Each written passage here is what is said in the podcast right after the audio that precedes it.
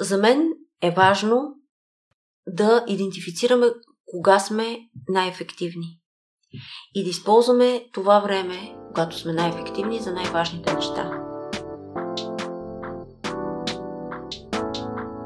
Привет, Мария! Драго ми е да се видим. Здравей!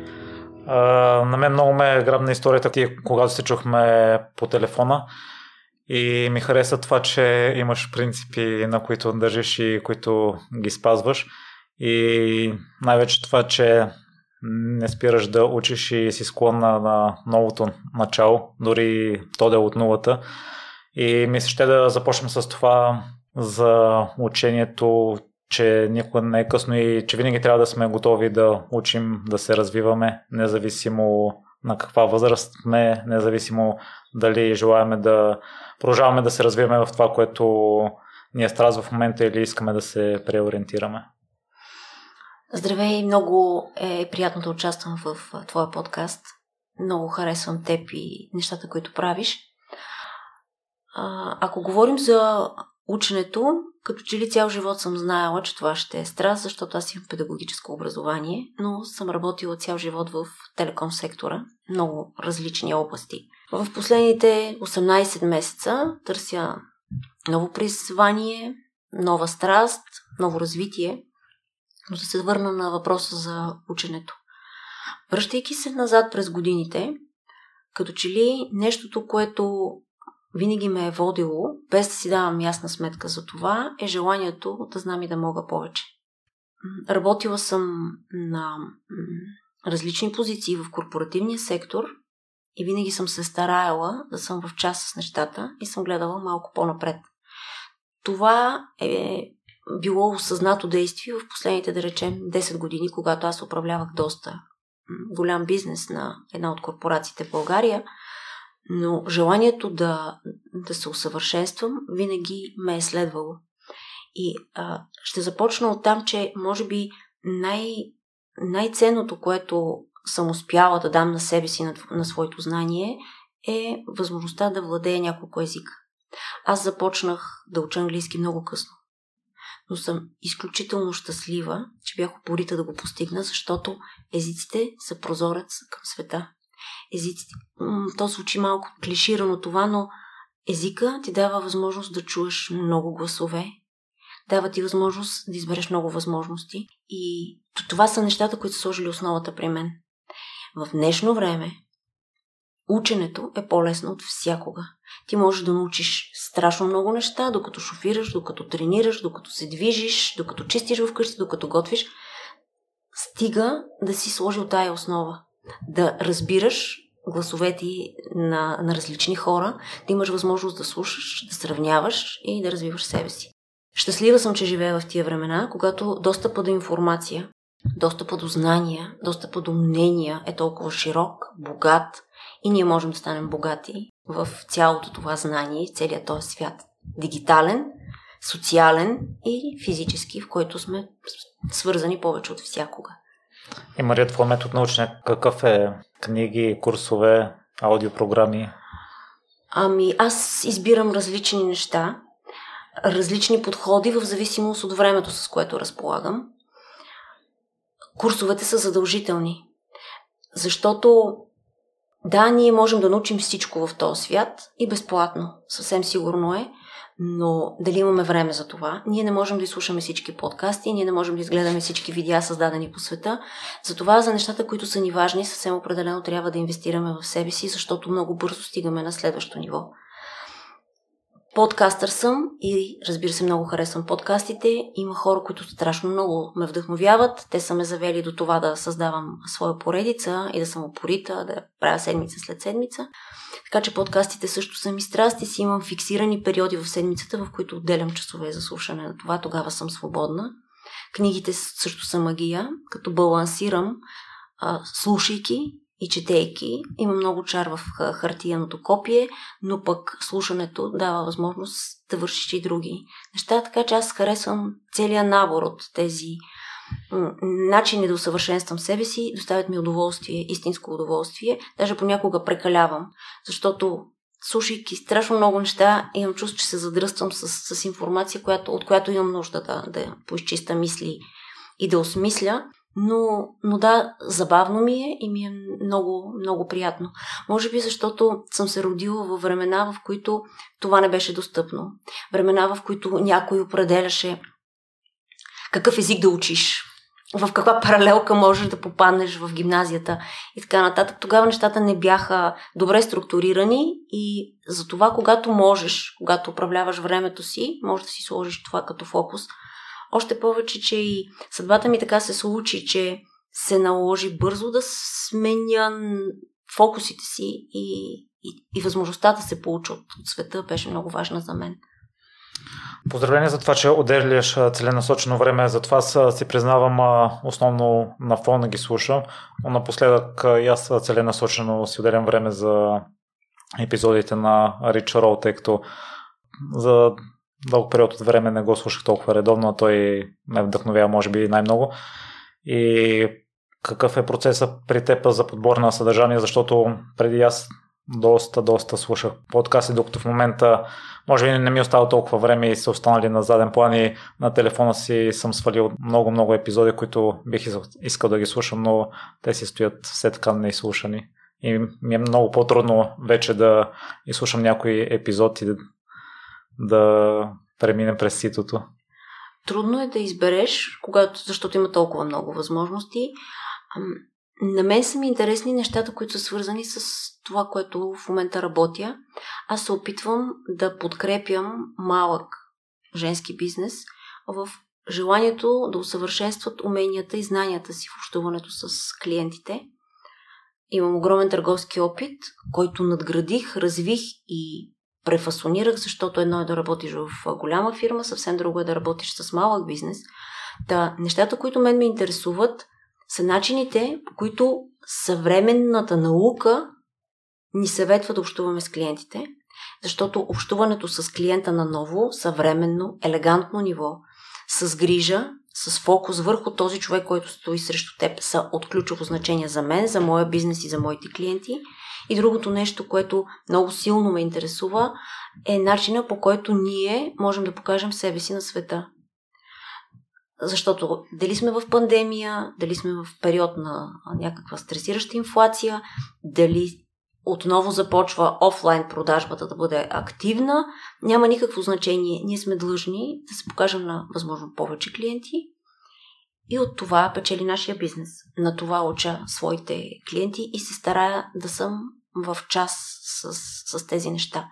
Същевременно поддържането на бази данни, управлението на клиентските данни, те са били част от моето ежедневие в корпоративна среда, много интересно ми е било и си давам сметка, че това влиза много агресивно в света на търговеца и трябва да го хванем, да го разберем, да го научим и да го развиваме. Също съм силно фокусирана там. От една страна, като потребител съм много стресирана от факта, че Google, Facebook знаят безобразно много за нас. Ние просто не си даваме сметка колко знаят за нас. Същевременно се опитвам да използвам и Google, и Facebook за моя бизнес, да взема тези данни, които те имат, да ги използвам за своите нужди и за нуждите на своите клиенти. По законен, регламентиран начин, разбира се, но ние трябва да си дадем сметка, малките предприемачи, че всичко е видео и всичко е данни. От тук насетне това ни чака.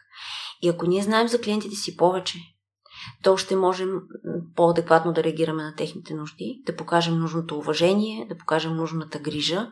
И данните са това, което ще направи на практика разликата в комуникацията с клиентите. Така че ако трябва да формулирам трети фокус, то това са данните и света на така наречените умни данни, управление на клиентски данни и така нататък.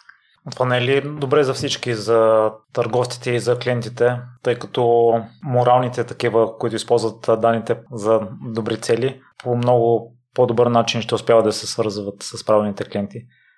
Да, в полза на клиентите е, но за мен са още неясни границите. Ще ти дам съвсем практичен пример.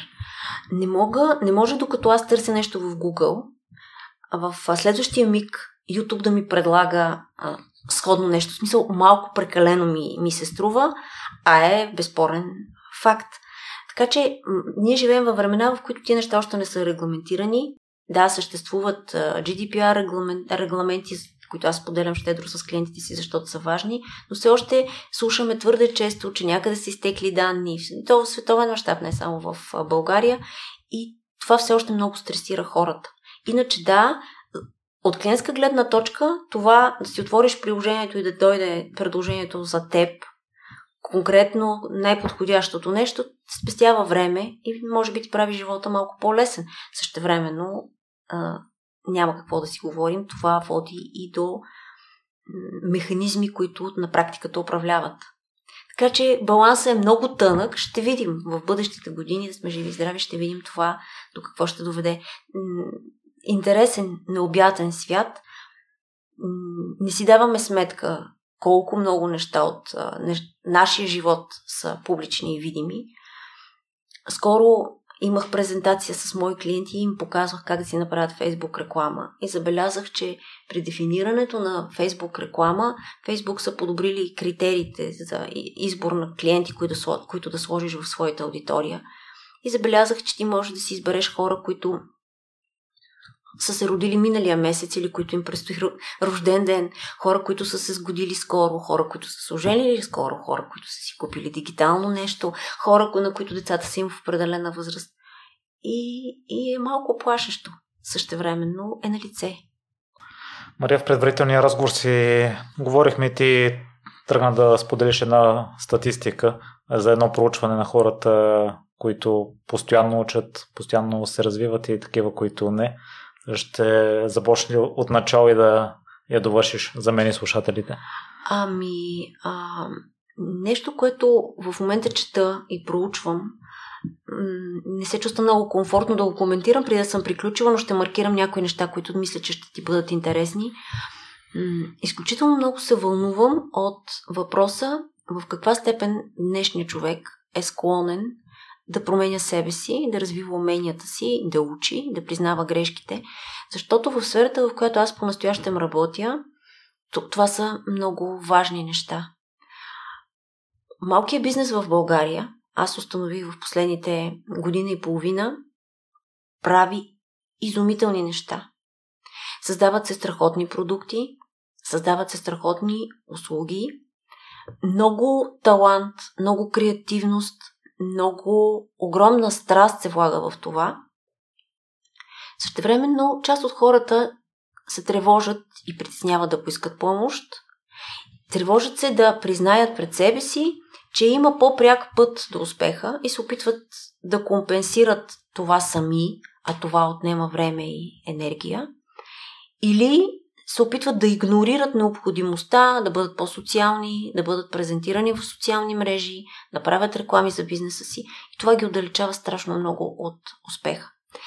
Много съм щастлива, че аз непрекъснато срещам хора, които са преодолели това. За мен той е фактор на его, на възпитание, на организация на дневните дейности, но срещам все повече хора, които са осъзнали необходимостта от промяна. Дигат ръка и казват, аз създавам нещо страхотно и искам да вървя към успеха по правилната пътека. Не да опитам всичките неща, които съдбата изправя пред мен, не да се уча от опит и грешка, а да намеря някои преки пътеки. Това е страхотно, че има такива. Хората стават все повече. Те са представители на различни поколения. Аз срещам и много млади, будни жени. Като казвам млади, говоря в диапазона 25-35 години. Срещам и по-зрели жени, които при тях като че желанието за знание е малко по-силно и те искат да влязат повече в дълбочина, но всичките те са с ясната нагласа, че трябва да се опрат на нещо, че нещо в този свят съществува за тяхна опора и благодарение на тази опора те ще стигнат по-бързо напред. Същевременно, друго нещо, което забелязвам и уча клиентите си да не се депресират от него, е противоположно на това, което говоря, а именно нежеланието на част от нас, хората, да правим големи промени в начина си на мислене. Това е важно, защото специално в търговията търговците срещат страшно много откази всеки ден. И ако започнеш да приемаш това лично, ако си мислиш, че ти не си направил нещо добре, ако си мислиш, че офертата ти не е окей, изключително много се стресираш и има вероятност целият ти проект да отиде по дяволите. Затова аз успокоявам моите клиенти, казвайки им така, че част от хората просто никога няма да станат наши клиенти, защото те са на нива, които не им подсказват необходимостта да ползват нашите стоки или услуги. Част от тези хора ползват други неща, от които са удовлетворени. Част от тези хора не искат да разберат, че има по-различен свят, по-различни възможности.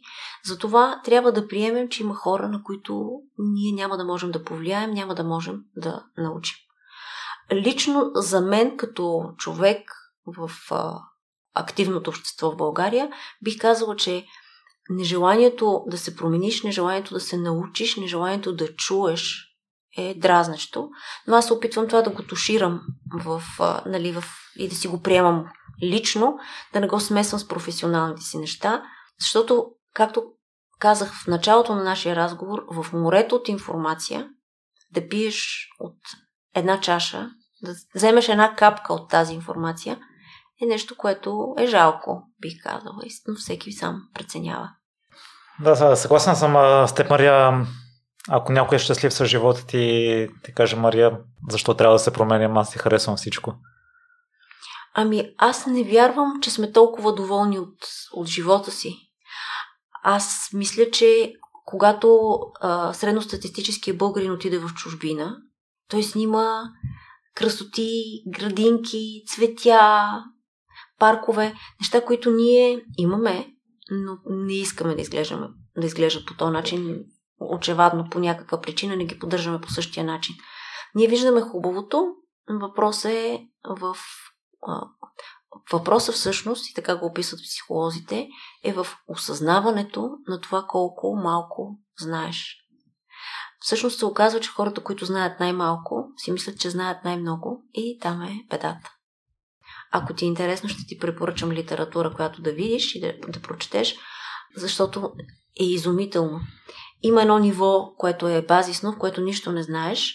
Критично е следващото, в което мъничко научаваш и вече ставаш експерт. И всички ние сме свидетели на това в социалните мрежи и по време на COVID, и по време сега на украинската криза, в която виждаме страшно много корифери и хора, които разбират и от медицина, и от военни действия, и от политика и така. Но това е обичайно.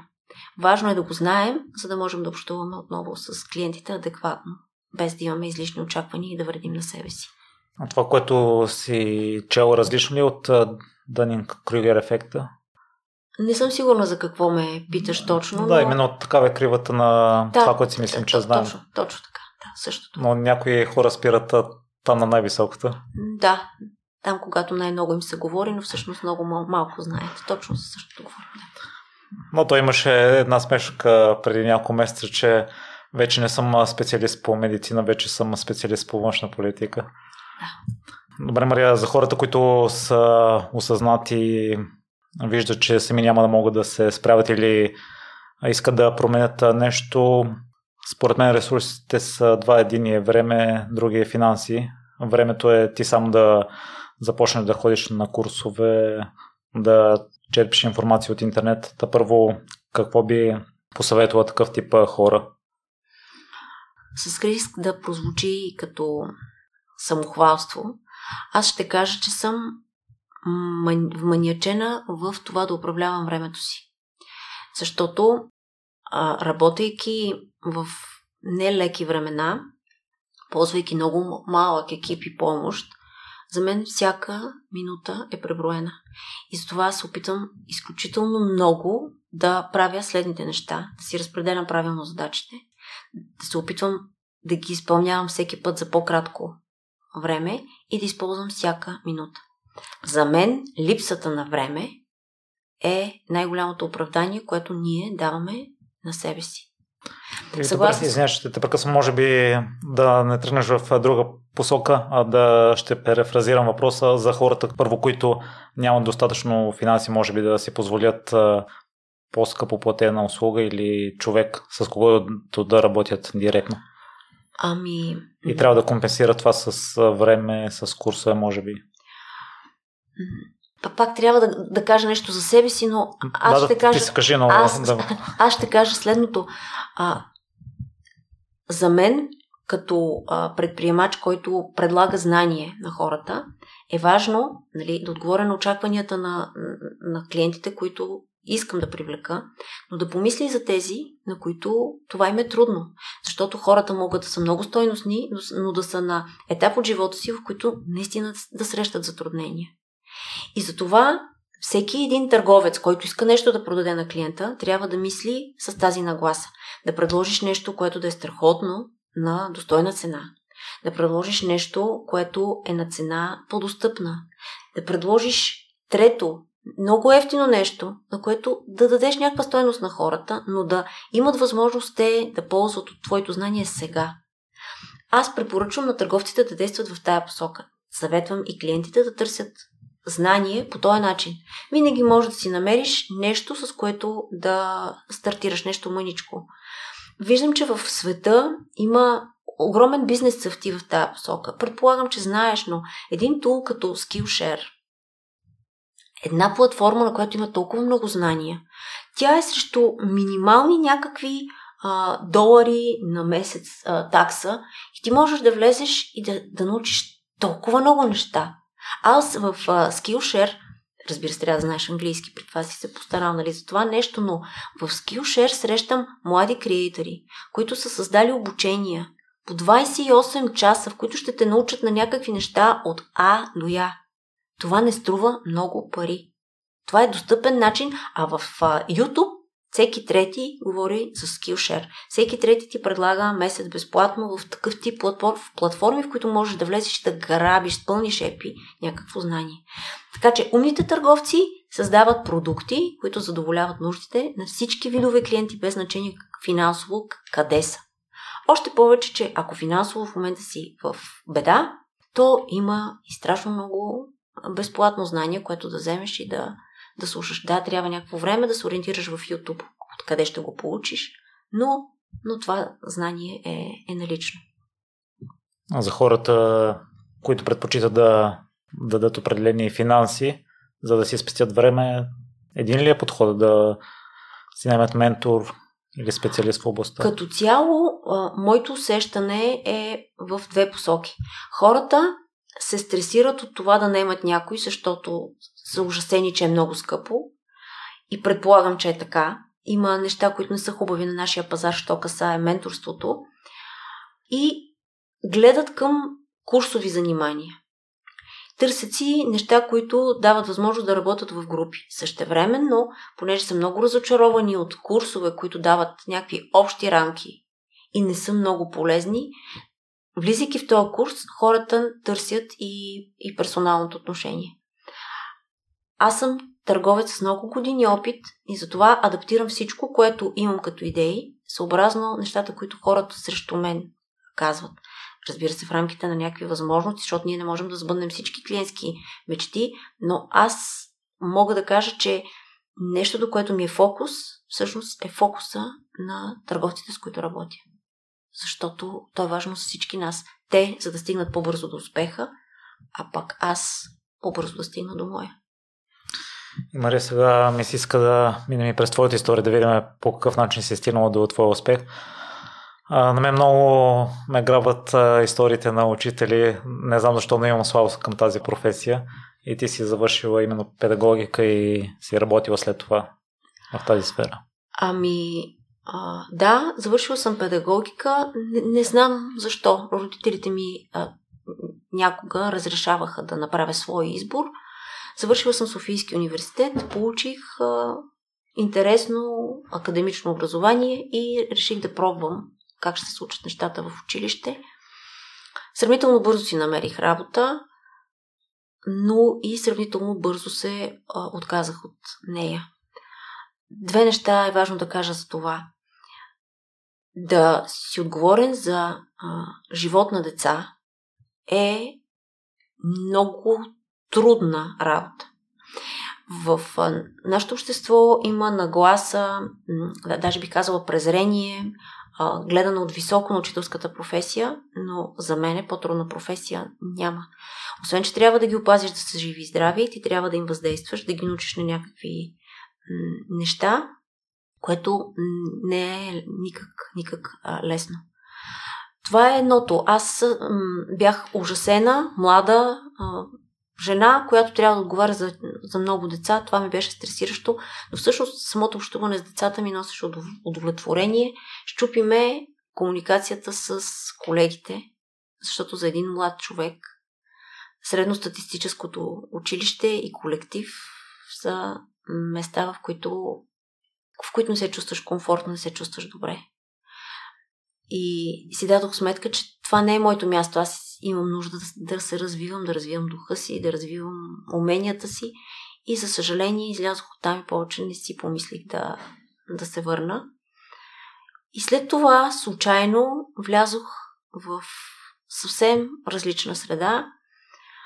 Помогна ми една страхотна дама преди доста години и станах част от екип, който продаваше телекомуникации в първата компания в България, която продаваше това нещо на пазара. И от този миг света ми вече стана дигитален, технологичен. Стартирах от най-обикновено ниво. Бях помощник на група търговци. И оттам започна моята кариера на практика в търговията.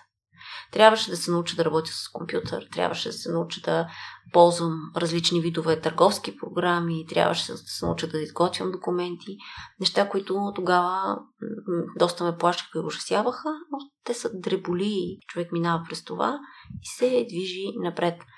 Никога не съм си мислила, че ще изляза от тази сфера, защото тя носи няколко неща. Да работиш в технологичния сектор, без, да казвам силна дума, но те държи млад завинаги. Защото ти на практика се сблъскваш с технологията всеки ден, научаваш новите неща пръв в тези среди и това те зарежда с много знания, с много умения. Технологията не е страшна, защото за много хора ползването на някакви технологични решения е ужасяващо. Това ти държи духа. На всичкото отгоре имаш възможност да общуваш с динамични, млади, интелигентни хора и с изумителни лидери. Аз съм имала периоди в моята кариера, в които не съм била много щастлива. Била съм под стрес. Преживявала съм тежко някои неща. Но смея да кажа, че работата ми в този сектор е довело до това да срещна хора, които иначе никога не бих срещнала. Мъже, които ние не знаем много за тези хора, които управляват такъв тип компании, изключителни стратези, хора с много широк фокус, хора с мащабно мислене, стратегическо. Винаги ще твърдя, че ние се изграждаме като хора, общувайки с други хора. Аз съм срещнала изключителни професионалисти в този сектор. Но в 2020 година при поредните промени, защото в големите компании обикновено се случват промени много често, а може би и следствие на COVID-изолация, следствие на промяна на фокусите по време на пандемия, локдауни, аз си дадох сметка, че това богатство, от което 20 години съм черпала сили, вдъхновения, знания, е време да го заменя с нещо друго. И в началото на 2021 година аз реших, че ще стана малък предприемач. Ще адаптирам всичко, което съм научила за нуждите на малкия бизнес и ще започна да работя за себе си.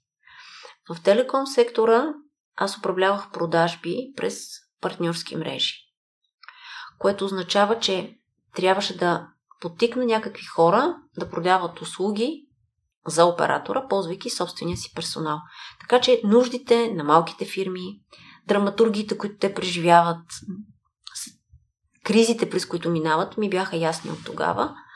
Излизайки от оператора, аз реших, че ще се постарая колкото се може повече хора да получат подкрепа и яснота с това как бързичко могат да се придвижат към успеха.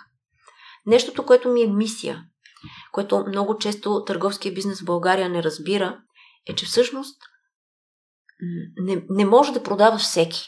Като вземеш едно красиво създание, което хубаво да изрисува лицето си и да седне да нацупи устичка в магазина ти, не означава, че си свършил работа. Търговията е наука. И нещото, което българският предприемач не разбира, е, че трябва да се постараем тая наука да я владеем. Това ми е първи фокус. Защото грозното, неадекватно продаване прави пошла търговията като цяло. Трябва да се научим да разбираме клиентите и трябва да се научим как да общуваме с тях, за да бъде тая продажба приятна за двете страни. Така че това е основният ми фокус. И другото, което всъщност установих, е, че българският предприемач е зле със сметките. Това да си дефинираш адекватно цената, да си направиш бизнес модел, да следиш някакви неща, които е много важно да следиш, защото иначе се губиш в битовизми и в как да кажа, в неорганизираност. Това е другото нещо, което установих, че хората им е необходимо. Създадох модели, адаптирани точно за този вид бизнес и по отношение на това как да общуват с клиентите си на живо, как да го правят през социални мрежи, как да управляват бизнеса си ефективно с съвсем конкретни модели. И се оказа, че това много хора имат нужда от него и всичко започна. В интерес на истината, не съм очаквала, че много бързо ще създам бизнес, но съвсем определено, като че ли вътрешно съм имала такава нагласа, но бях и достатъчно търпелива и повече от 8 месеца аз се опитвах да се ориентирам в този свят, в който съм попаднала, защото моят бекграунд преди това е съвсем различен бил. И нещото, което отделих достатъчно време, беше създаването на аудитория в социалните мрежи, защото аз силно вярвам, че аз, ти или всеки един предприемач трябва да се възползват от тия социални мрежи, да си вземем някакви неща, които има там. Изградих акаунти в някои от тях абсолютно от нулата. Аз като обикновен потребител няма много последователи. Трябваше да се науча как се случва това. Защото когато дойде клиент и ми каже как аз да покажа нещата си в социалните мрежи, аз трябва да им кажа. И трябва да им кажа не нещо, което съм чула в YouTube клип. Защото в YouTube клиповете има много неща, които са верни, но има много, които не са. Та, градих социални мрежи и нещо, с което много се гордея, което се опитвам да направя все по-различно и интересно, е моята подкаст поредица «Ритуали за успех». Много мислих за това как да покажа на хората начина, по който мисля, начина, по който разсъждавам за клиентите, за процесите, за парите. Най-лесно е да напишеш блог. Въпросът е в днешно време кой има възможност да го прочете този блог. Аз си дадох сметка, че моите клиенти нямат много време. Те по-скоро трябва някой да им покаже как да се добият със свободно време. Реших да скоча в подкастинга, защото той изисква само глас, видеото изисква и картина, което за малък предприемач с много задачи като мен е по-трудно. И стартирах. Както си говорихме с теб, страхувам се да чуя първите си епизоди, защото всяко ново нещо не е най-доброто, но пък се гордея, че вече имам 57 зад гърба си, всяка седмица споделям знание. И се опитвам да балансирам между това да дам на хората безплатно знание за тези, които имат проблеми да си го купят, и да дам вдъхновение и малко от силата си, защото аз съм оптимист, практичен оптимист, който стъпва на реалности и считам, че всеки един предприемач в днешния ден има нужда от малко кораж, от малко така отеха, от малко грижа, различна мисъл и в тази посока работя с много голямо удоволствие. Та с няколко думи, това е моят път. Работила съм за голяма компания, никога не съм вярвала, че ще направя промяна, но дойде COVID, И се случи така, че промяната дойде. Дали съм си сменила фокусите, дали съм осъзнала грешните неща, които съм правила, дали съм осъзнала какъв консуматор съм, дали съм осъзнала как не ценя парите, дали съм осъзнала, че имам повече сила да изградя нещо свое, а не да вървя по чужди пътеки. Трудно ми е да кажа кое е наклонило везните, но това са факторите, които промениха за мен нещата. Смея да кажа, че както съм взимала много от корпоративната среда, така и безкрайно много съм давала. Аз на практика приоритетите на моята младост, приоритетите на моето дете, приоритетите на моите почивни дни съм ги давала на този оператор. Те са ми плащали добре, разбира се, но сега осъзнавам, че да се събудиш и да не се налага да покриеш нечи очаквания е страхотно. Да, това върви с отговорността, това върви и с несигурността, защото ти, само ти си отговорен за това да има пари, за това да има перспектива, но пък когато ги градиш, им с много по-голямо желание работиш, много повече часове отделяш за това и удовлетворението е различно. Съвсем, съвсем различно. Но събуждането без нагласата, че днеска трябва да направиш нещо, е супер. Другото нещо, което е важно да кажа, е, че в големите корпорации срещаш страхотни хора, но там срещаш и хора, които са на заплата и идват, за да ти пречат да си свършиш работата. Всеки, който работи в такава среда, знае. Да, мисълта, че няма да видиш тези хора, също е страхотен мотиватор да започне деня. Ти се усмихваш широко, защото явно разбираш това, което казвам. Да, поздравление за историята. Няколко неща ми направиха впечатление, но нека първо да започнем от това за очакванията към другите нещата, че не трябва да правиш нещо всяка сутрин при теб, не или точно обратното. Не трябва ли да покриеш очакванията към теб самата и именно ти си в такава позиция, че трябва да направиш определени неща, за да се случват нещата. Това трябва, има много различни нюанси. Аз, както казах, съм подреден човек и аз знам днеска, другата седмица, по-другата, аз знам какво ще правя. Това е план доброволно изготвен от мен и думата трябва тук не се налага. Аз просто го правя. Всеки, който е работил в голяма корпорация или в каквато и да е корпорация като наемен служител, знае, че в редица от ситуациите ти трябва да правиш някакви неща, с които не винаги си съвсем съгласен. Някой път трябва да доказваш за енти път, че някакво нещо стои така, както стои, защото се е сменил шеф, защото шефът ти си е сменил визията и така нататък. Това трябва е съвсем, съвсем различно. В повечето случаи адекватните компании се стараят визията на хората отгоре адекватно да върви надолу, но не винаги се получава и изпълнението на чуждата воля винаги е по-различно. Аз съм била на достатъчно висока позиция, за да имам свободата да управлявам моите търговски канали свободно, без силна намеса, но понякога е било, предизвикателно, защото имаш външни условия, които трябва да пребориш, имаш вътрешни фактори, които трябва да минимизираш, за да свършиш работа. Това понякога прави събуждането не толкова ентусиазирано.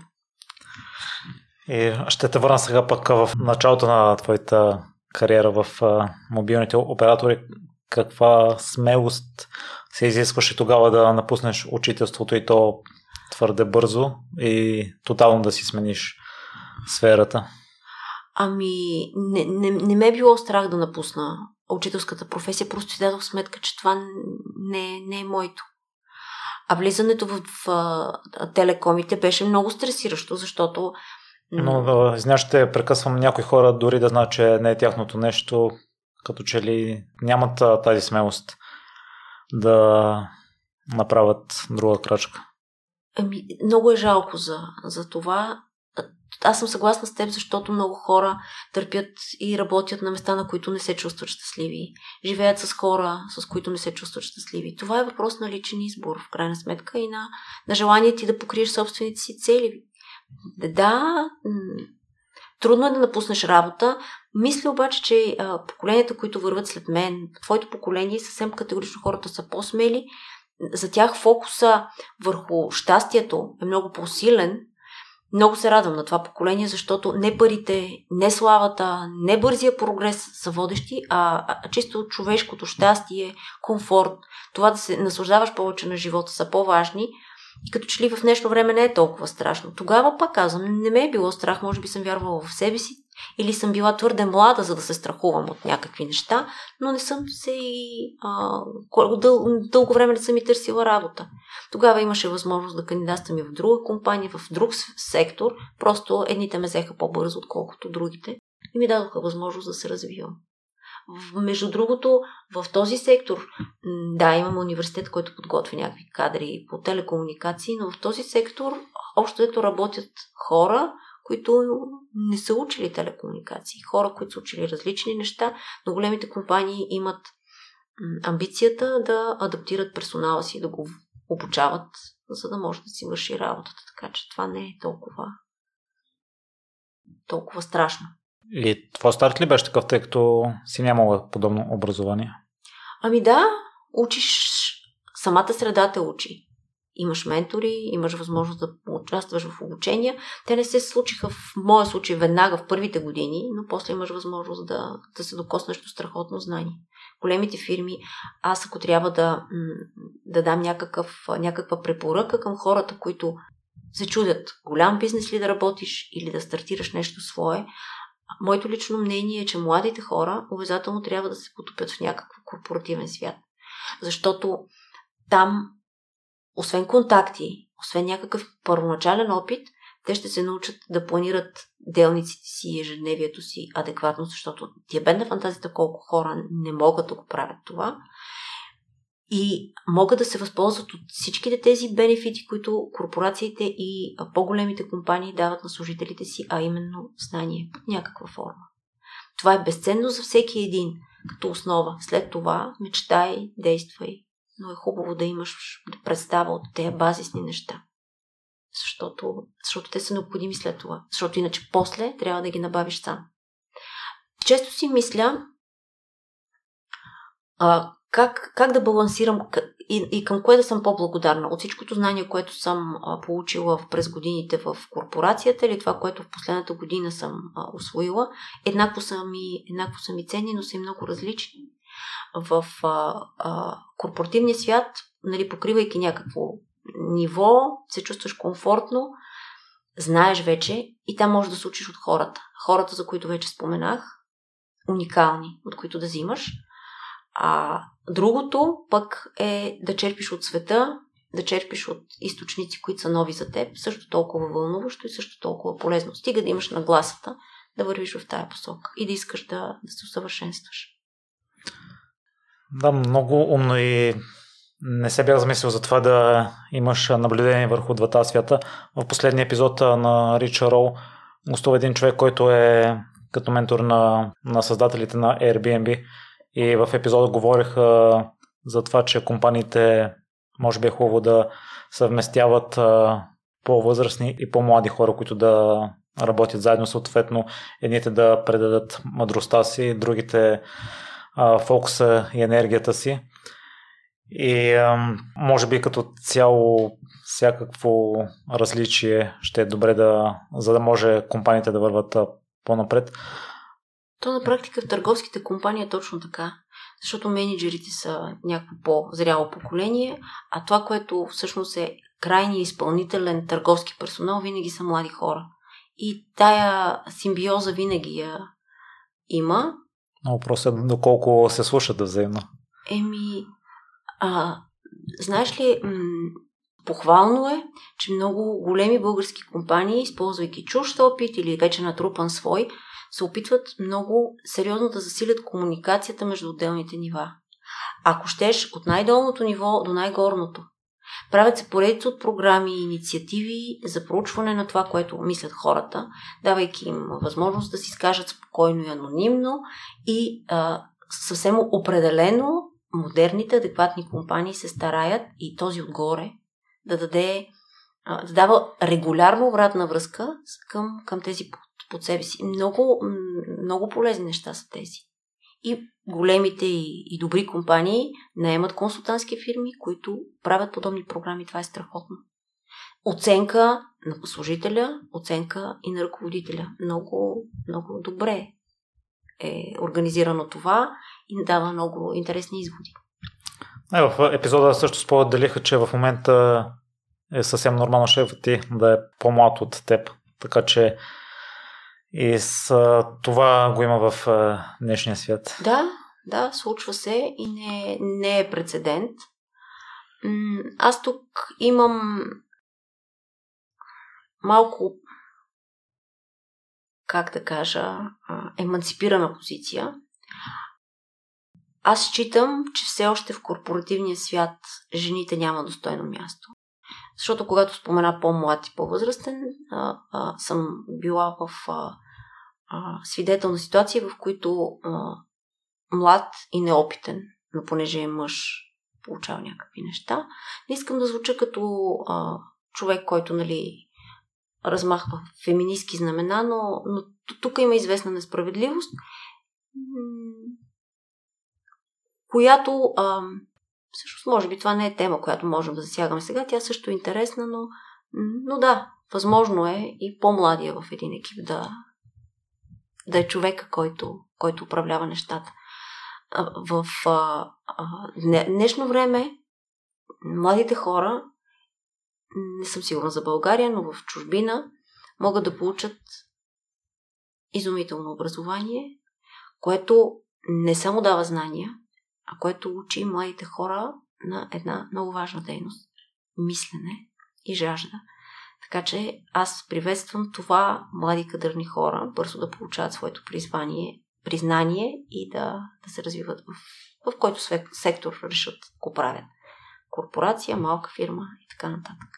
Мария, сега ще ни преведеш ли през твоето развитие в телекомпанията, тъй като си стартирал от най-ниското ниво, а си стигнала до едно от най-високите и си имала свобода, вече сподели. Така, какво ти се отличаваше спрямо другите служители?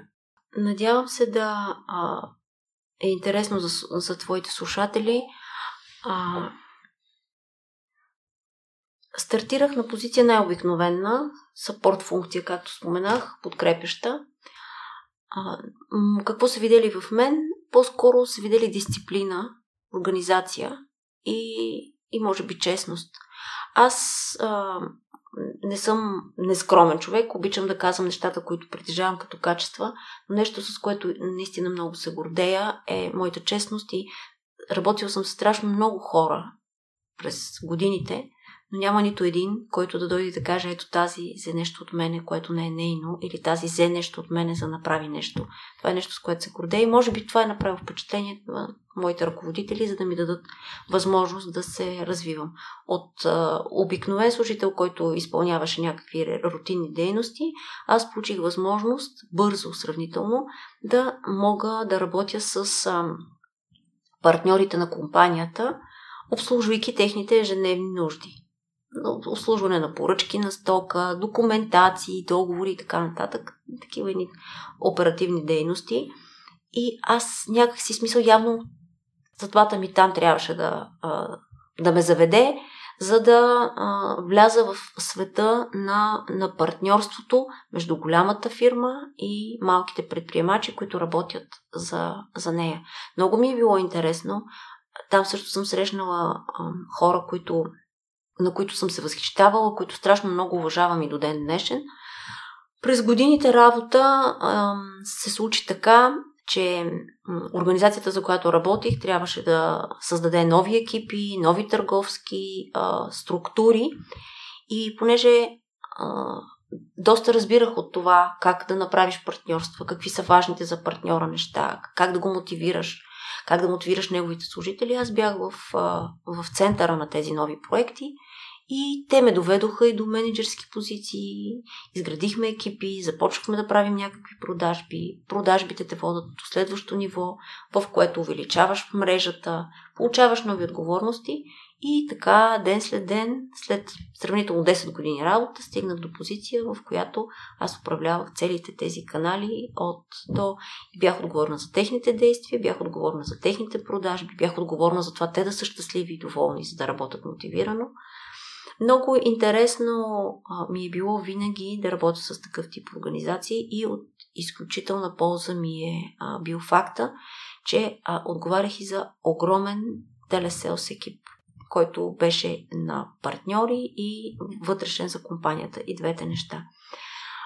Телеселса е най-бързия начин, според мен, от близкото минало, да разбереш какво мислят клиентите и кое е важно за тях. На куп събрани мнения на страшно много хора, на базата на които да стъпиш и да взимаш правилни решения. Работейки с трети страни в фирмата, в която ми плащаше заплати дълго време, не съм се чувствала в страни от фокуса на компанията, но като че ли малко или много съм се чувствала така. Защото всяка компания има собствен Salesforce, собствени търговци, върху които се фокусира, където прави някакви неща. Тези, които са външните, са били винаги необходимото зло, те са малко по-встрани. Никога моите менеджери не са ми обръщали страшно много внимание. Грижили са се за мен. Фокуса им никога не съм била аз. И канала, който управлявам. Същевременно аз съм амбициозна жена и искам това, което управлявам, да е окей. Винаги съм търсила баланса между това да изграждам себе си, така че да мога да водя тия екипи напред и да съм достоен член на голямата корпорация. Защото ако не се справяш, ако не се движиш сам напред, то в един момент някой ще те смени. Аз не съм искала някой да дойде да ме смени, защото много съм се трудила за това.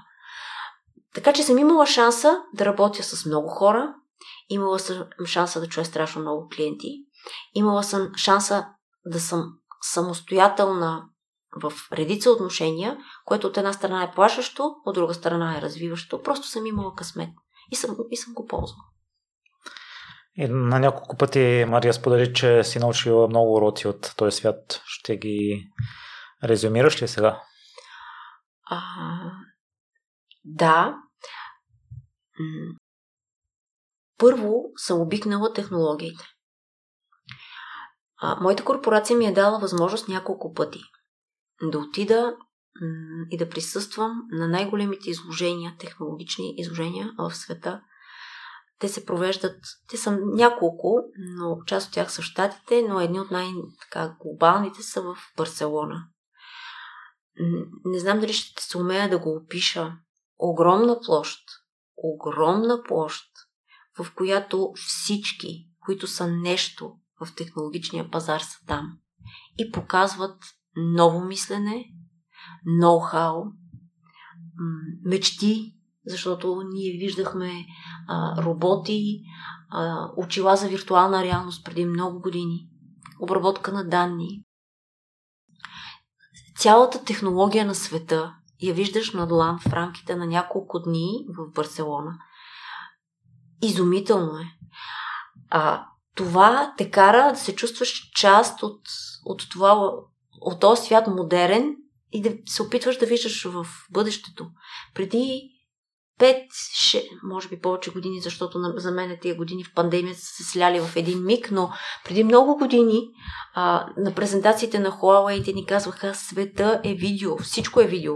Към днешна дата, нали, това ни го повтарят хората от екраните на нашите телефони, таблети, но това е нещо, което безценно съм получила от тази организация, като знание, като опит и като нагласа. А жените на моята възраст, дори да са с съответното образование, нямат тази страст към технологиите, това им пречи. Така че това съм получила като подарък. За контактите вече казах, аз винаги съм се учила от личен пример. От това да трябва да се наместиш в времеви рамки, да свършиш някаква работа в определен период от време, да можеш да планираш не утре, защото планирането на утре е нещо, което е много грешно, да имаш визия за месеца, да имаш визия за 3 месечето, да имаш визия за годината. Това са неща, които приемам също като огромен подарък, който съм получила от там. Има още много други неща, но това са топ 3, които мога да кажа. И в един момент се получава така, че или трябва да престъпиш принципите си, или да напуснеш. Ами да. Лошото в корпоративния свят е, че нещата там са динамични. Те са логични, но са динамични. Идват хора, други си отиват. Не са малко случаите, в които се налага да работиш с хора, които споделят различно мислене от своето, и тогава повече от логично е да се правят избори. Аз мога да кажа, че това беше едно от нещата, които ме накара да взема решение, но работейки по около 10 часа на ден за друг, аз считам, че човек трябва да е в мир и в комфорт с собствената си визия за нещата, в комфорт с нагласите си за общуване с другите и най-вече да има възможността да се събужда щастлив, а не стресиран в делниците си, да чака да дойдат нито от уикенда. Така че да, когато видиш голяма дисхармония в мненията, е добре да помислиш какви други опции пред себе си имаш. Направиш компромиса с това и с учителството, видяла си, че не е твоето. Знаеш ли, ние хората, когато видим, че има някакъв правилен, такъв полезен ход, казано на жаргон, когато имаш полезен ход, се опитваш да го пробваш. Аз не съм безразсъден човек, който взима ето тук така решения. Дори напротив, аз съм земна зодия, толкова здраво стъпила на земята, че няма на къде. Аз не обичам риска. Аз обичам да ми е комфортно. Аз съм свикнала на един стандарт на живот, на който държа. И не е толкова лесно да кажеш не, аз няма да се съобразя с това. Въпросът е в мига, в който не го виждаш този полезен ход. Когато го няма, ти нещо просто трябва да измислиш. И с това, в интерес на истината, когато започвах да се замислям, че мястото ми трябва да е друго, чувствах се много зле. Но в мига, в който ме осени това, което мога да правя, и си дадох сметка, че аз мога да го правя с огромно удоволствие, то тогава вече не ме беше страх. Въпреки, че пандемията си беше в разгара. И в интерес на истината, това с учителството явно като бекграунд ме е водило през целия ми живот, защото аз сега не уча деца. Аз в момента давам знания, умения и вдъхновения на възрастни хора. И някои неща в ежедневието ми тежат, огорчават ме, но когато аз се събера с моето общество предприемачи и започвам да работим заедно, аз се чувствам в свои води, се чувствам щастлива. Така че за това трябва да мислим. Да си намерим нещото, което ще ни накара да се чувстваме по този начин. Иначе то горчивина винаги ще има. Горчивина може да видиш от това да създаваш публикация 45 минути и Instagram да те да сдъвче, да я завърти, да изтрие нещо, да не я дистрибутира. Горчивина можем да видим навсякъде.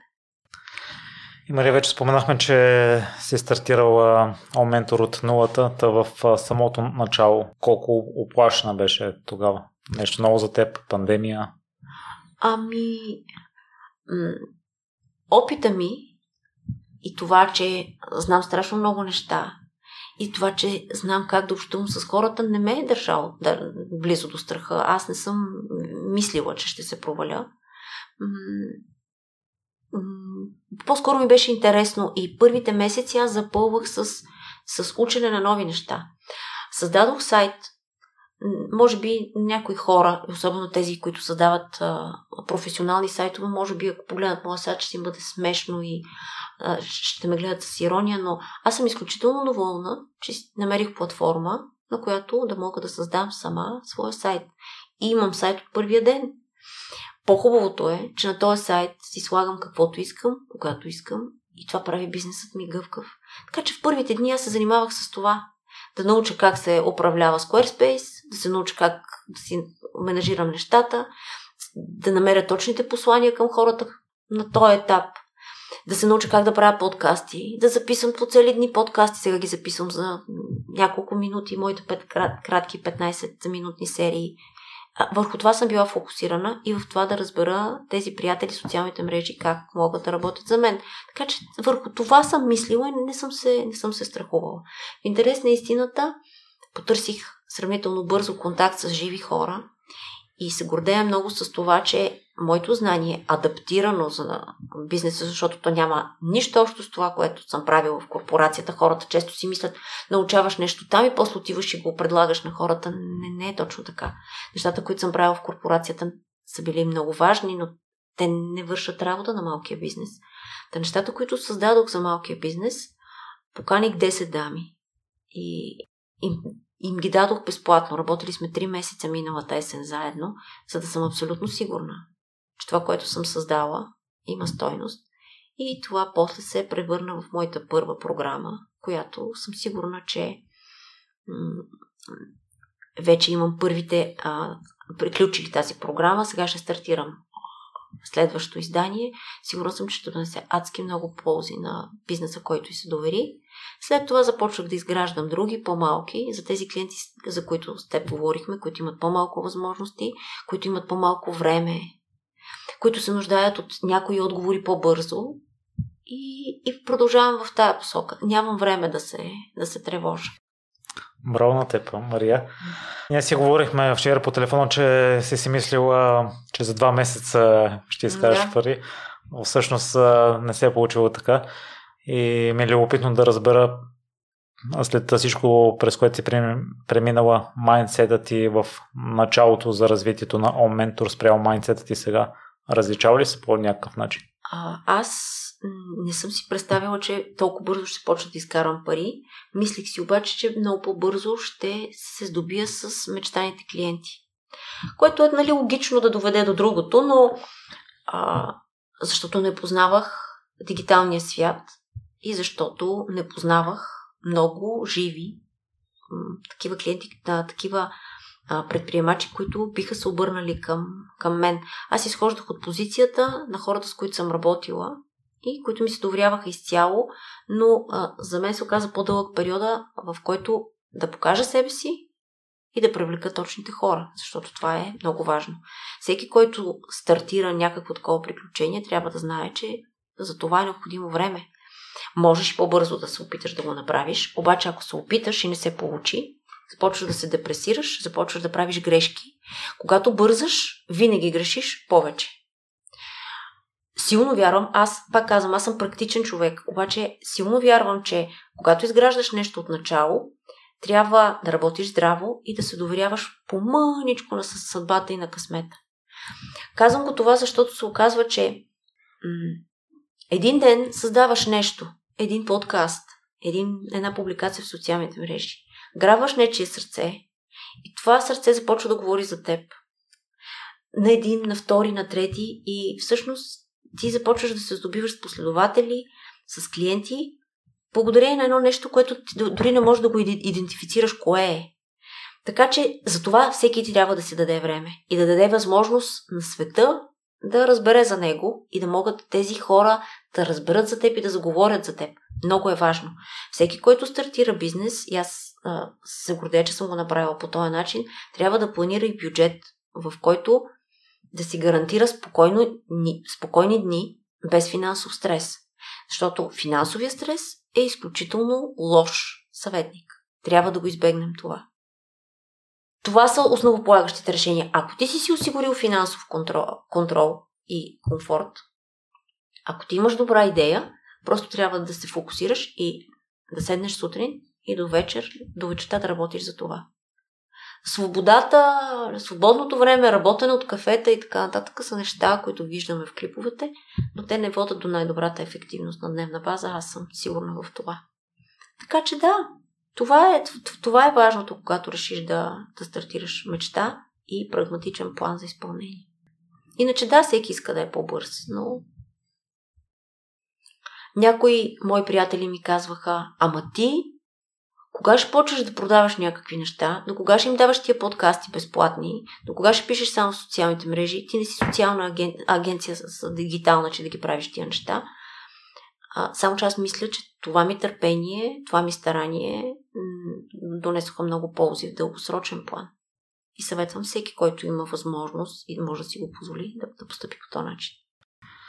Мария, относно търпението, има ли някакви граници, които вече, ако видим, че не се получава, е по-хубаво да спрем? Най-тънката граница, която трябва да намерим като хора и като търговци и като предприемачи, е точно тая. Да се откажеш след един опит е много грешно. Нещата, които аз съветвам хората, с които работя, е да пробват няколко пъти, но по различен начин. Страшно много хора си казват, аз съм упорит, това ще стане. И правят едно и също действие или сходни на него действия, които са обречени от самото начало. Така че ние трябва да направим поредица от действия, различни, за да се убедим дали нещо работи или не. Нещо, което аз съм идентифицирала, че работи за мен, е следното. Правя грешка. Нещо не се случва както искам. Опитвам се да не съм негативно настроена, да си поразчиста мислите и трескаво анализирам кое може би е причината това мое действие да е неуспешно. Когато ми хрумне, аз обикновено много се движа, когато искам да взема такива решения. Ходенето ми помага на мен. Когато прозра и разбера кое всъщност ми е попречило, набелязвам следващ план. Добре, тая идея ще продължа да я тествам, но ще направя това.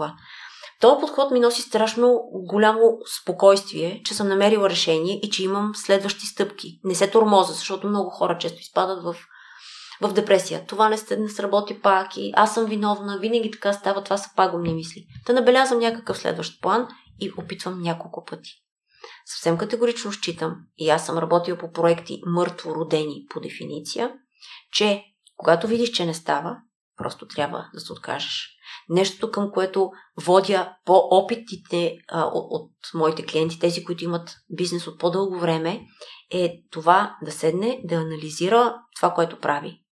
Да види от кои дейности и сфери получава хубави пари, от кои дейности и сфери не получава хубави пари и да помисли дали тия, които са неустойчивите, неефективните, не е по-добре да бъдат махнати и да се концентрираме в това, което изкарва пари.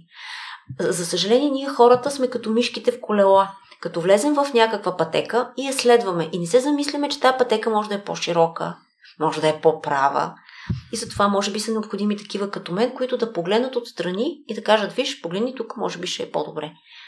Интересното е, че хората, когато гледат чуждия двор, много е лесно да кажат как да бъде подреден. Когато гледаш своя, не го виждаш толкова ясно и с това също се нуждае от ментор, който да ми покаже в моето творче. Но да, много е труден баланса между това да се откажеш и да смениш посоката. Но пък е интересно. Мария, ти какво научаваш от твоя ментор? Научавам, че пак един парадокс. Чудесно разбираш кои са правилните действия, за да изпълниш нещо добре. Но когато ги правиш за своя бизнес, допускаш дилетантски грешки. Признавам си съвсем откровенно, че в една от кампаниите, които правих за втория продукт, който създадох, аз допуснах грешки, които на другите хора им ги подчертавам дебело. Става въпрос за това, че когато цената е ниска, ти си мислиш, че нещо ще започне само да се продава. Аз съм 20 години в продажби. Няма нещо, което да се продава само. Няма такова нещо. Продават се нещата, в които клиентите виждат ползи. Подцених някои неща. Да, спасих си кампанията. Но всички ние допускаме такива грешки. И моят ментор ме учи за важните стойностните неща, да си дам повече време, да изграждам стъпка по стъпка нещата и ако, да речем, подготвям инициатива и кампания, създавам нещо, давам му възможност да отлежи няколко дни, зависи колко време имам и след това поглеждам отново и да я редактирам. Защото в редактирането всъщност идват по-добрите идеи. Ето такива неща е важно някой да ти ги каже, за да можеш да се предвижиш напред. Защото всички ние, гледайки в собствения си двор, сме малко или много късогледи. Това го казвам и на моите клиенти, защото те се ужасяват, че те не могат да ги направят нещата. Могат. Просто трябва някои неща да бъдат превърнати в други практики, в други подходи. Мария, не споменахме, че и допълнително предизвикателство за теб е при стартирането, че си стартирала без име. Да, това е въпрос, който малко е деликатен, но ще маркирам някои неща. Идеята ми е, че не винаги трябва да чакаме подходящия и перфектния момент. Абсолютно да. Използването на име, когато имаш добри познанства, страхотни контакти с хора, които не са случайни, може би помага, а може би не. Интересно нещо ми се случи, когато напуснах голямата корпорация. Там определено хора ме уважаваха, определено хора се съобразяваха с моето мнение, защото сме били в някаква субординация.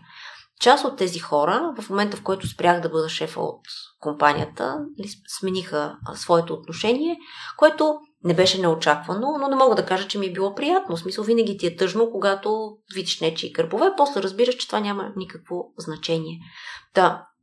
Да, аз не можех да кажа, аз съм Мария Огнянова и аз мога това.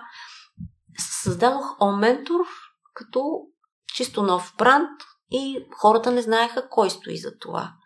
Нещо, с което се гордея, е, че последователите ми харесваха ОМ Ментор и без да знаят кой стои за това. Аз показах лицето и себе си доста по-късно, но хората харесваха идеите, харесваха знанието, харесваха визиите, които им показвах, харесваха подкастите.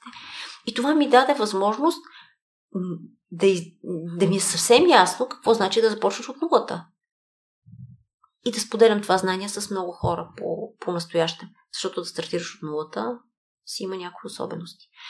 Аз все още, ти по едно време в разговор спомена, че съм стигнала успеха. Аз изобщо не съм стигнала моя успех. Не, че съм нескромна, просто аз съм в началото. Но нещо, което казвам в момента на клиентите си, мисля, че тези жени, които са ме срещнали в момента и ми се доверяват, са много големи късметли, е безспорният факт, че ние с тях сме на едно ниво на развитие. И аз мога това, което открия, да им го дам веднага. Това, което открия от собствен опит, да им го дам веднага. Много по-различно е, ако аз съм няколко стъпки пред тях. Защото тогава моите знания ще са по-скоро теоретични, а сега са толкова практични, колкото не може да бъде. И това е добре за всички нас. И за тях, и за мен, но те имат късмета заедно да вървим по този път. Мария, вече работиш с голям набор от клиенти. Виждаш ли някое общо сляпо петно, ако го променят, веднага ще могат да се трансформират? Да. Това е организацията на работа и в тая посока аз страшно много енергия вкарвам, за да говорим за клиенти, страшно много енергия вкарвам за това да знаят за социалните мрежи, защото много хора си мислят, че като знаеш как да управляваш Instagram и всичко си идва по местата, което не е така. Третия фокус, който много сериозно слагам в тяхното полезрение, е точно това. Не само да се каним нещо да направим, а да го направим и да планираме и да организираме себе си по ефективен начин. Ужасявам се, когато някой ми каже, че работи денонощно. Всъщност той частично губи някакво време и работи денонощно, но той не разчита на свободно време, той не разчита на уикенди. Това е лошо. Силно вярвам, че когато хората са затормозени и преуморени, те не могат да взимат адекватни решения. И за това ги водя в тая посока. Две са нещата. Да вярваме, че дигиталният маркетинг не е панацея и че трябва всъщност да общуваме с хората и това по-скоро ще ни заведе до успеха. И второто е да сме организирани. Ще дадеш ли 1-3 съвета за организация на личното ни време? Да, за мен е важно да идентифицираме кога сме най-ефективни и да използваме това време, когато сме най-ефективни, за най-важните неща. За мен това са сутрините. Всичките ми курсове и комуникация с хората се случват вечери. За мен беше много трудно да съм в кондиции, не мога да говоря 2-3 часа вечер, но свикнах. Но сутрините аз заделям за моите най-съществени неща и понеже съм била началник някъде, имам достатъчно силен авторитет да забранявам да ме безпокоят, когато тия неща ги върша. Това е много отвличащо телефоните и този тип девайси, затова съвсем определено спазвам правилото, колкото да изглежда странно, да го оставям някъде и съм от декември месец, тогава записвах нещо важно, съм на безшумен режим, безшумния режим на телефона ми е най-добрият ми приятел. Оставям телефона далеч и използвам това време за нещата, които са ми фокус. Срещи насрочвам в някакъв блок, за да може, да речем, тази седмица да нямам една среща в понеделник, една среща в четвъртък, една среща в петък. Предпочитам всичките срещи да са ми в петък след обяд. Да, то зависи от отсрещната страна. Обаче тия неща, ако ги организираш на време, има възможност да се разбереш. И тогава свършваш нещата без да се разпиляваш. Използвам мънички джобова от време. Ако свърша по-рано с 15 минути, измислям какво да покрия с тия 15 минути. Аз наистина много ценя времето си, защото искам в определен час да знам, че съм приключила и да си отворя нещо да чета или да спортувам. Събота и неделя за мен са свещени. Аз тогава не спирам да се образовам и да уча някакви неща, но искам и да си почина. Мога да чета, мога и да не чета. Затова трябва да свършиш другата работа в срок. Много предприемачи казват, мя се мотая до обяд, аз не се мотая до обяд, аз ставам рано, имам възможност да разгледам социалните мрежи, защото те са част от работата ми и после в 9 часа съм седнала и работя, без никой да го изисква от мен. Дисциплина и ред. Това са нещата, които правят разликата. Част от тях са ми заложени, аз съм дете на военен, предполагам, че и във вените ми тече някаква дисциплина, но част от нещата съм научила и в голямата корпорация, където имаш срокове. Ти свършваш днешния ден и на другия ден отново трябва да направиш някакви неща, които да донесат до конкретни продажби и финансов резултат. Ти нямаш време да се мотаеш. Няма значение, че дали си на заплата. Ако не осигуриш тези приходи, заплатата ще е до време. Така. Съветвам хората, има страшно много източници за начина, по който да си организираме времето. Аз бях създала и подкаст за една велика книга. Сега от трескаво мислене, нали, заглавието ми бяга, но... Добре, в протежение на разговора със сигурност ще се сетя. Много популярно четиво, много препоръчвам четиво, което ти дава възможност с това да планираш и да се справиш с тези неща, които те прекъсват и тези неща, които те отклоняват от правия път. Как да накараш едно събитие да се случи и като го закачиш към друго събитие, което обичайно правиш. Атомни навици? Атомни навици, да. Как можах да забравя точно атомни навици, но да, всеки трябва да я прочете и да си грабне нещо от тази книга, защото човека ни води към това да правим някакви неща в рамките на минута-две, за да променим пагубните неща, които ни дърпат назад. Има и на български език, който иска да чете, може да чете. Мария, ако някой се е вдъхновил от разговора и иска да стартира нещо негово, да започне от нулата, какви са стъпка 1, 2 и 3 според теб? Аз мога да кажа какво трябва да направи някой, който иска нещо да продава. Нали, идеята трябва да я има. След това трябва да седне и да направи сметка. Да сметне вероятните разходи и да види тези вероятни разходи с колко клиента трябва да ги покрие. Защото обикновено стартираме идеята, а сметките закъсняват. И в един сравнително късен етап установяваме, че за да покрием това, което искаме, ние трябва да работим с повече клиенти, отколкото си представяме, че е възможно да намерим. Това е много, много важна стъпка в целия този процес. След което трябва да има нагласата този човек да стане социален, да показва себе си в социалното пространство и обязателно да намери своята социална мрежа, без значение коя е. Тя може да е YouTube, може да е TikTok, може да е LinkedIn, може да е Instagram, но трябва да си намериш мястото, на което да започнеш да показваш себе си и продуктите си, защото само така има шанс в обозримо бъдеще в днешния свят да те забележат и да те видят.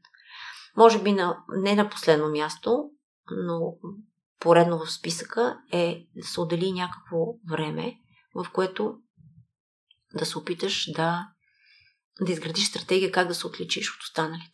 Да не правиш това, което правят другите. Тук мога да дам за пример страшно много момичета, които градят не лош бизнес, създавайки дигитални агенции или маркетинг агенции.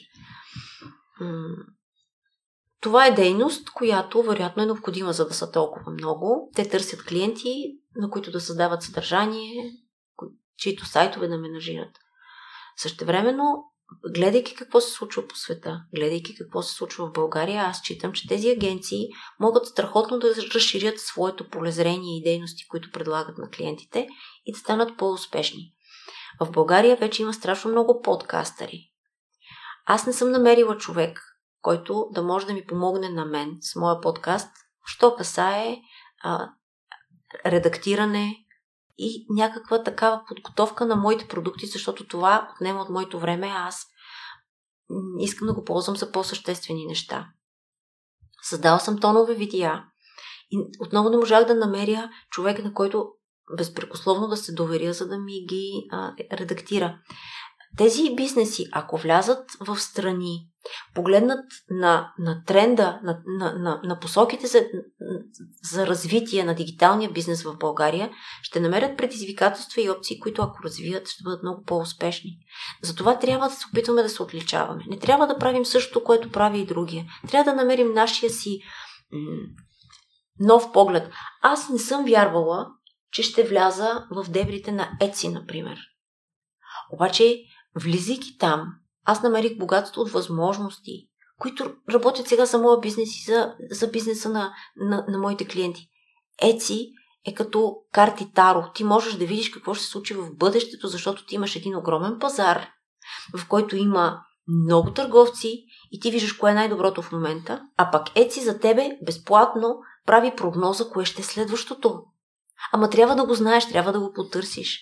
Така че да, трябва да се отличим. И Мария, ако някой иска да се свърже с теб или да работи с теб или да слуша Ритуали за успех? Ритуали за успех е наличен в YouTube, наличен е в Spotify, лесно може да бъде намерен. Много съм активна в Instagram, профила е ОМ Ментор, пише се заедно, лесно може да бъде намерен. Там споделям всяка седмица интересни мисли по отношение на продажби и самоусъвършенстване, така че всеки, който проявява интерес, би могъл да ме намери там. Много ти благодаря за отделеното време. За мен беше голямо удоволствие. И за мен също. Беше ми приятно да си поговорим. Благодаря ти за поканата.